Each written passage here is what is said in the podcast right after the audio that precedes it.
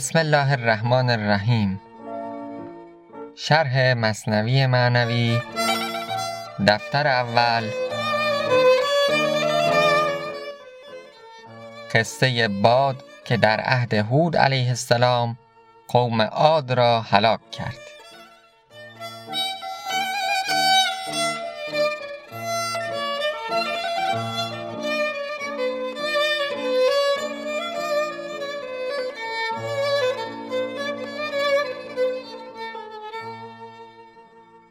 دوستان عزیز در داستان پادشاه یهود دوم دیدیم که آن پادشاه بتی رو در کنار آتش گذاشت و به مردم گفت که هر آن کس این بت رو سجده نکنه باید بره و در آتش بسوزه. در آن میان زنی با کودک خودش آمد و کودک او رو گرفتن و در اون آتش گذاشتن و زن آمد تا به بت سجده بکنه که کودک به سخن آمد و گفت که اینجا من خوشم. باقی ماجرا که تشویق کرد و تحریز کرد مردم رو و مادر خودش رو که در حقیقت درون این آتش آرامش گلستان واقعی و نعمت واقعی و رحمت الهی درون این آتش هست و چنان سخن گفت و تشویق کرد مردم رو که جمعیت عظیمی می آمد و در اون آتش قرار می گرفت که حتی خود دربانان و مأمورانی که آمده بودند مانع از این می که مردم برن و در اون آتش قرار بگیرن.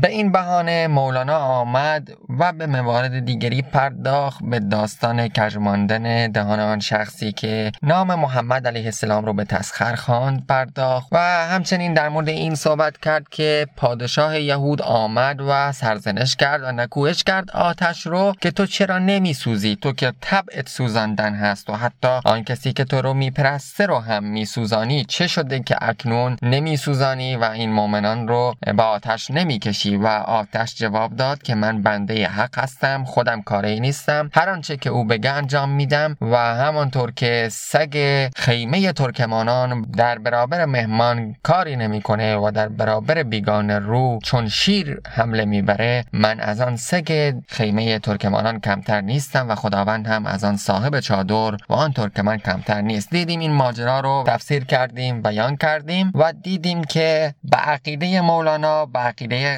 غزالی به عقیده در واقع همه کسانی که در مسلک اشعری بودن باور اشعری داشتن هیچ چیزی در این دنیا به ذات کاری رو انجام نمیده هیچ رخدادی اینطور نیست که ضرورتا از علتی مادی در این دنیا ناشی شده باشه و هر رخدادی که در این دنیا هست و هر چیزی که در این دنیا عمل می‌کنه به خاطر اراده الهی عمل می‌کنه و هیچ چیزی به ذات خودش کاری رو انجام نمیده که اگر به ذات خودش انجام می‌داد آتش باید ابراهیم رو میسوزان پس چرا نسوزان یعنی اینکه در ذات آتش چیزی نبود که بخواد بسوزانه هر کسی رو بلکه آن امری بود که خدا به او می‌داد و هر وقت خواست هم از او می‌گرفت. همانطوری که غزالی در داستان آتش رو پنبه میگه. به حال دیدیم که عناصر اصلی که این دنیا از اون تشکیل شدن آب و خاک و آتش و هوا و یا هر عنصر دیگه ای که ما تشکیل دهنده این دنیا بشماریم بنده خداوند هستن و در برابر ما مرده بیش نیستن و کاری به ما ندارن و گوش به فرمان خداوند هستن. و چون گوش به فرمان خداوند هستن به ذات هم چیزی ندارن همه چیشون از آن خداوند هست و منتظر فرمان او هستن. هر آن ممکن آن چیزی رو که ما طبع چیزی می‌بینیم تغییر کنه همانطور که در داستان پادشاه و کنیزک دیدیم که دوا عمل نکرد و آب آتش را مدد شد. همچون نفت و مابقی ماجراهایی که توضیح دادیم. اکنون مولانا می‌خواد داستانهایی رو برای ما بگه. از همین عناصر چارگانه و از داستان پیامبرانی که در قرآن آمده و از اولیا و انبیا که بگه بله این عناصر نیستن که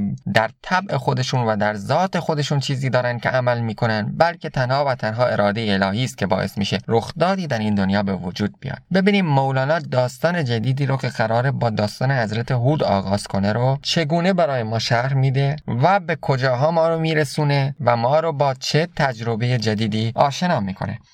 هود گرد مؤمنان خطی کشید. نرم می‌شد باد کانجا می‌رسید. هر که بیرون بود زان خط جمله را پاره پاره می در هوا.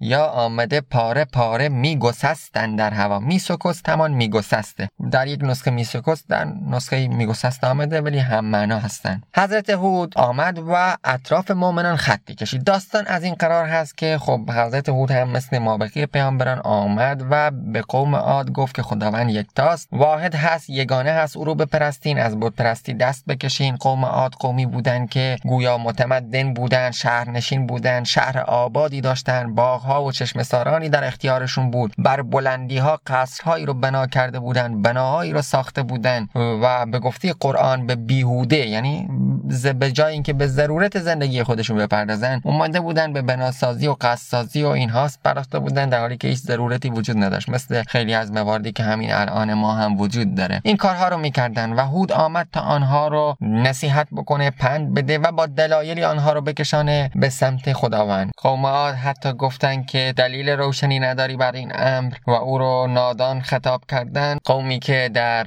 جنوب عربستان کنونی در شمال یمن به گونه ای و ما بین آن شمال یمن حضرموت و عمان گویا زندگی می‌کردن و در ریگزاری به گفته ای زندگی می‌کردن. به حال این قوم سرکشی کردن. حضرت هود آمد تا آنها را فرا بخانه به سمت خدای یگانه و سرکشی آن قوم ادامه داشت تا آنکه خداوند طبق قرآن سبع لیال و سمانیت ایام هفت شب و هشت روز بادی رو فرستاد. بادی که به ریهن سرسرن آتیه باد سرکش سردی و تندی که قوم عاد رو بر زمین میکوفت و آنها رو فرو افکند آنها رو نابود کرد. آنها مثل ریشه های درخت نخلی بودند که توهی هست یا مثل گفته شده تنه های درخت نخل توهی افتاده بودند روی زمین بعد از این واقعه و اثری از اونها بر جا نماند. کسانی که تنومن بودن و متمدن و در شهرهای اون چنینی زندگی می‌کردن هیچ چیزی از اونها بر جا نماند. در حالی که حضرت هود و یاران حضرت هود رفتن در گوشه نشستن برای خودشون شاید یک چهار دیواری زدن و وقتی که باد می اومد به سمت اونها اونجا به مرز اونها که می‌رسید آنجایی که اونها نشسته بودن می‌رسید باد آرام می‌شد و به نسیمی خوش بدل می‌شد که پوست اونها رو نوازش می‌کرد و نسیم دلانگیز برای اونها بود. همان بادی که قوم عاد رو نابود می‌کرد برای قوم هود نسیمی دلانگیز شده بود. خب این یعنی اینکه در ذات باد عملی نبود بلکه این باد آمده بود به وحی الهی به فرمان الهی تا کاری رو انجام بده. همونطوری که الان هم به فرمان الهی به وحی الهی کاری رو داره انجام میده. هر وقتم که خدا بخواد اون کار رو انجام نمیده. همچنان شیبان رایی می‌کشید. گرد بر گرد رمه خطی پدید. چون به جمعه می‌شد و وقت نماز چون به جمعه می‌شد و وقت نماز تا نیارد گرگ آنجا ترک تاز شیبان رایی یکی از عارفان بزرگ قرن سوم بود. همزمان با شافعی زندگی می‌کرد و شافعی که امام امتی هست در واقع پیش شیبان رایی که یک امی بی سوادی بود می‌رفت دو زانو مینشست و ازش درس فرا می‌گرفت و وقتی بهش می‌گفتن تو به این بزرگی جلو شیبان رایی میری میشینی و تلمز می‌کنی می‌گفت که او از علوم الهی خبر داره یا او چیزی رو میدانه. و این چنین روایتی گفته شده از برخورد امام شافعی با شیبان رایی و شیبان رایی که یک درس ناخوانده بود کرامت بزرگی داشت که یکی از این کرامات این بود که وقتی می‌خواست بره شهر تا در نماز جمعه شرکت بکنه میومد روی زمین یه خطی می‌کشید و گوسفندای خودش رو درون اون خط درون اون دایره قرار می‌داد. وقتی که از نماز جمعه برمیگشت می‌دید که هیچ گوسفندی از این خط بیرون نرفته. هیچ گرگی هم از این خط داخل نیومده تا به گوسفندان حمله بکنه. و اکنون مولانا داره به این کرامت شیبان رایی اشاره می‌کنه که این خط رو می‌کشید اطراف گله خودش و این گله بیرون نمی‌رفت. هیچ گرگی در نرفتی اندران. هیچ گرگی وارد آن دایره نمی‌شد. گوسفندی هم نگشتی زان نشان. از اون خطی که کشیده بود گوسفندی بیرون نمی‌رفت. باد هرس گرگ و هرس گوسفند دایره مرد خدا را بود بند. نه هرس گوسفند باعث می‌شد که در واقع از این خط عبوری صورت بگیره. نه هرس گرگ هم طرف باعث می‌شد این اتفاق بیفته. همچنین باد عجل با عارفان نرم و خوش همچون نسیم یوسفان. باد عجل باد مرگ برای عارفان برای اولیا و انبیا یک نسیم خوشی بیش نیست که اشاره داره به حدیث الموت و ریحانت المؤمن. مرگ یک گل خوشبوی برای مؤمن هست ریحانه برای مؤمن هست. در حالی که برای مشرکان و کافران امری حراس آور هست. آتش ابراهیم را دندان نزد چون گزیده حق بود چونش گزد. آتش کاری با حضرت ابراهیم نداشت چون اون برگزیده خداوند بود. چطوری آتش با اون کاری داشته باشه؟ چون آتش خودش وسیله برای خداست. آتش چیزی نیست. آتش به ذات و به طبع خودش عمل نمی‌کنه. کاری رو می‌کنه که خدا می‌خواد. ابراهیم برگزیده خدا بود. چطور آتش اونو باید میسوزوند؟ آتش شهوت نسوزد اهل دین. یا حتی گفته شده آتش شهوت نزورید اهل دین. باقیان را برده تا قعر زمین. امانایی که اهل دین نیستن رو در قعر زمین آتش شهوت فرو می‌بره. شهوت هم آتش هست. مثل آتشی که ابراهیم در اون نسوخت آتش شهوت هم اولیا و انبیا درش نمیسوزن. آتش شهوت هم چیزی نیست که اهل دین در اون بسوزن ولی بابقی در اون آتش میسوزن.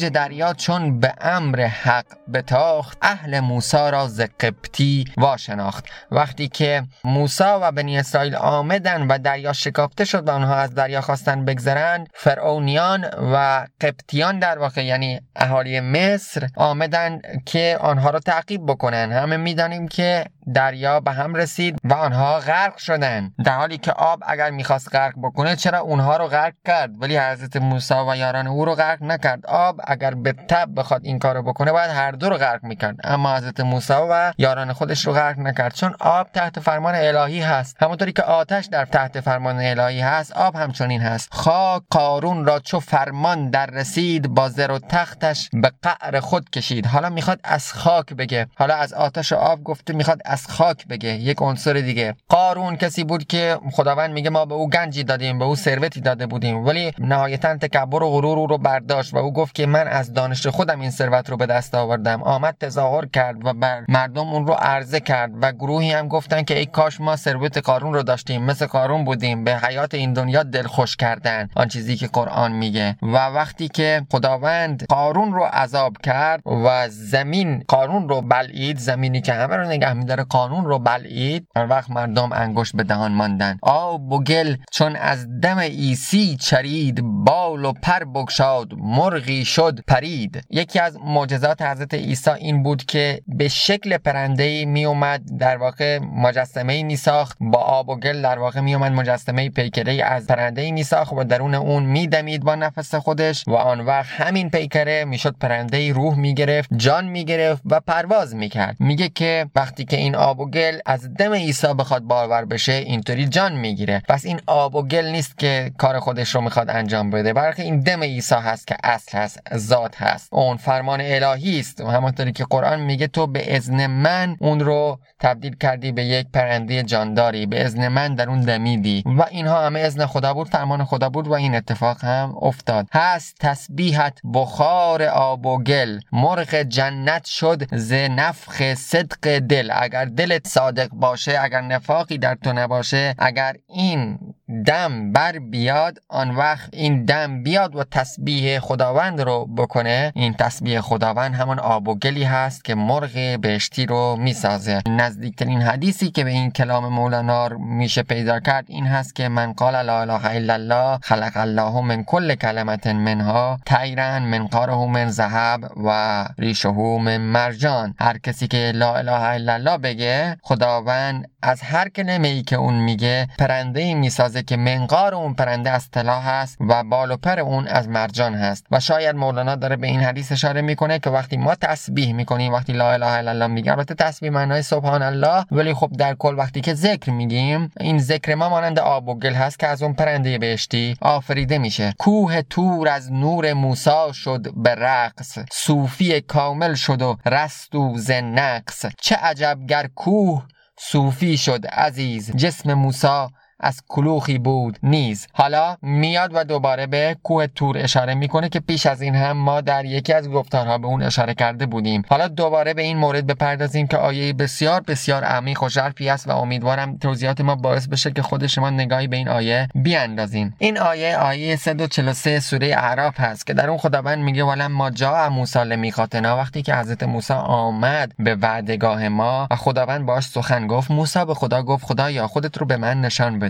ارنی انظر الیک تا بهت نگاه بکنم. قال لن ترانی گفت هرگز نمی‌تونی منو ببینی. ولکن ولی انظر الی الجبل فان استقر مکانه فسوف ترانی. به کوه نگاه بکن. اگر بر جای خودش ایستاد او وقت منو خواهی دید. فلما تجلى ربه للجبل جعله دکن و خر موسی سعقا وقتی که پروردگار تجلی کرد بر اون کوه موسی بیهوش هوش از سرش رفت و افتاد و سقوط کرد بر روی زمین. فلما افاقه وقتی به خودش اومد وقتی بیدار شد وقتی هوشیار شد. قال سبحانك گفت که پاک و منزهی تو توب تو الیک. به تو برگشتم و انا اول المؤمنین و من اولین مؤمنان هستم. اگر ما بخوایم به همان معنای ظاهری که گفته شده و مردم همه می‌خوانند بسنده بکنیم باید بگیم که خداوند برای اینکه در واقع به موسی قدرت خودش رو یا عظمت و جلال و جبروت خودش رو نشان بده و عدم توانایی اینکه موسی در واقع در دیدن خداوند داره تجلی کرد به کوه کوه فرو پاشید و موسی از آن عظمت بیهوش شد و وقتی که به هوش آمد توبه کرد. اما اگر دقیق تر بشیم شاید بتونیم منظور مولانا را از این دو بیت بفهمیم که شارهان اشاره هم نکردن. گویا به این منظور شاید بطن دومی که می‌تونیم از تفسیر این آیه داشته باشیم. کوه تور از نور موسا شد برقص یعنی اگر کوه تور به رقص آمد و تکه تکه شد و متلاشی شد از نور موسا بود. خب چرا از نور موسا بود؟ مگر موسا چه کرد که از نور موسا بود؟ صوفی کامل شد و رستوزه نست یعنی خود کوه صوفی شد. چه عجب گر کوه صوفی شد عزیز. عجیبم نیست که کوه صوفی بشه. جسم موسی از کلوخی بود نیست موسی نیست جسمش چیزی جز آب و گل نبود از خاک بود از کلوخ بود جسم موسی. و کوه هم از همان جنس بود به خاطر همین همین اتفاق افتاد. غزالی امام محمد غزالی وقتی که می‌خواد از قیامت سخن بگه میگه قیامت دو نوع هست قیامت صغرا قیامت کبرا. وقتی که می‌خواد قیامت